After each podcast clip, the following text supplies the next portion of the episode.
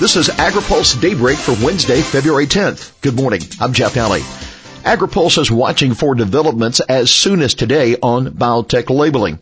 As we reported last week, Senate Agriculture Committee Chairman Pat Roberts wants to release a bill ahead of next week's congressional recess. Sources say Roberts and major farm organizations hope to pressure 15 or so uncommitted Senate Democrats to get behind the legislation, which would preempt a state by state patchwork of GM labeling laws. The first such law takes effect in Vermont this summer. The top Democrat on the Senate committee, Debbie Stabenow, is not on board with the bill, so the industry has a long way to go to get this enacted. In the meantime, Donald Trump and Bernie Sanders are the big winners in yesterday's New Hampshire caucuses. On the Republican side, a good night for John Kasich and a bad night for Marco Rubio. The race now moves to South Carolina. Yesterday was a bad day for the EPA. The Supreme Court in a 5 to 4 decision blocked the agency from implementing its clean power plan while a U.S. Circuit Court considers a legal challenge to the carbon limits. The White House is coming under bipartisan fire for bringing back its proposals to cut crop insurance by $18 billion over 10 years. Senator Stabenow says the 14 farm bill ought to be left alone to give farmers the certainty that they were promised. Critics of the insurance program are going to keep pressing for these and other cuts right up until the farm bill comes up for debate again.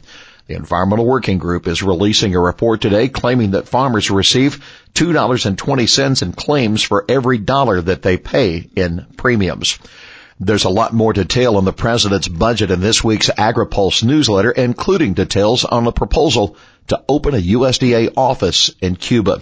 Agriculture Secretary Tom Vilsack says the proposal serves notice to Congress that, quote, there's an expanded trade opportunity available in Cuba.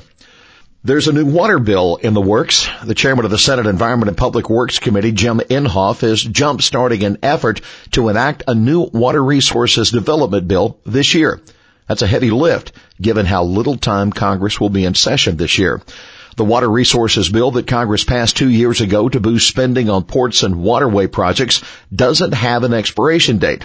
But Inhofe would like to get back to reauthorizing the programs on a two-year cycle. The committee is holding a hearing today on the need for the legislation.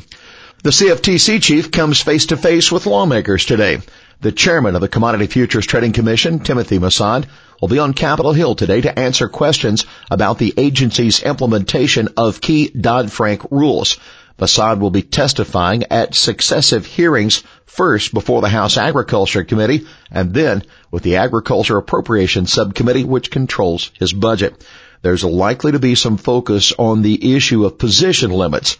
The CFTC is reworking a widely criticized Dodd-Frank rule that was eventually blocked by the courts. Massad assured an industry group last week that the commission is listening to concerns about what types of hedging practices will qualify for an exemption from the limits. However, he wouldn't give a timetable for issuing the new rule. Todd Kemp, Vice President of Marketing with the National Grain and Feed Association says the initial rule would have imposed position limits on several types of transactions that are important to grain elevators and others. Among those practices at issue is the hedging that elevators do for grain that is delivered on the weekend when markets are closed. Massad also may be questioned about a recent audit that is critical of the CFTC's accounting practices, including its handling of leases. Senate Agriculture Committee Chairman Pat Roberts has said in a strongly worded letter to the commission that the audit shows, quote, incompetence at its best. Well, here's today's He Said It. Quote, we kind of felt taken along for the ride, and it was not a pleasant ride. That's Todd Kemp of the National Grain and Feed Association speaking of the Dodd-Frank regulations that were imposed after the 2008 financial crisis. That's Daybreak for this Wednesday, February 10th. Our thanks again to Senior Editor Philip Brasher and the rest of the AgriPulse staff. AgriPulse Daybreak is brought to you by McLeod, Watkinson and Miller, America's most experienced law firm in agriculture and derivatives law, and by Dairy Management Incorporated. For the latest news out of Washington, D.C., visit agripulse.com. For AgriPulse Daybreak, I'm Jeff Dowling.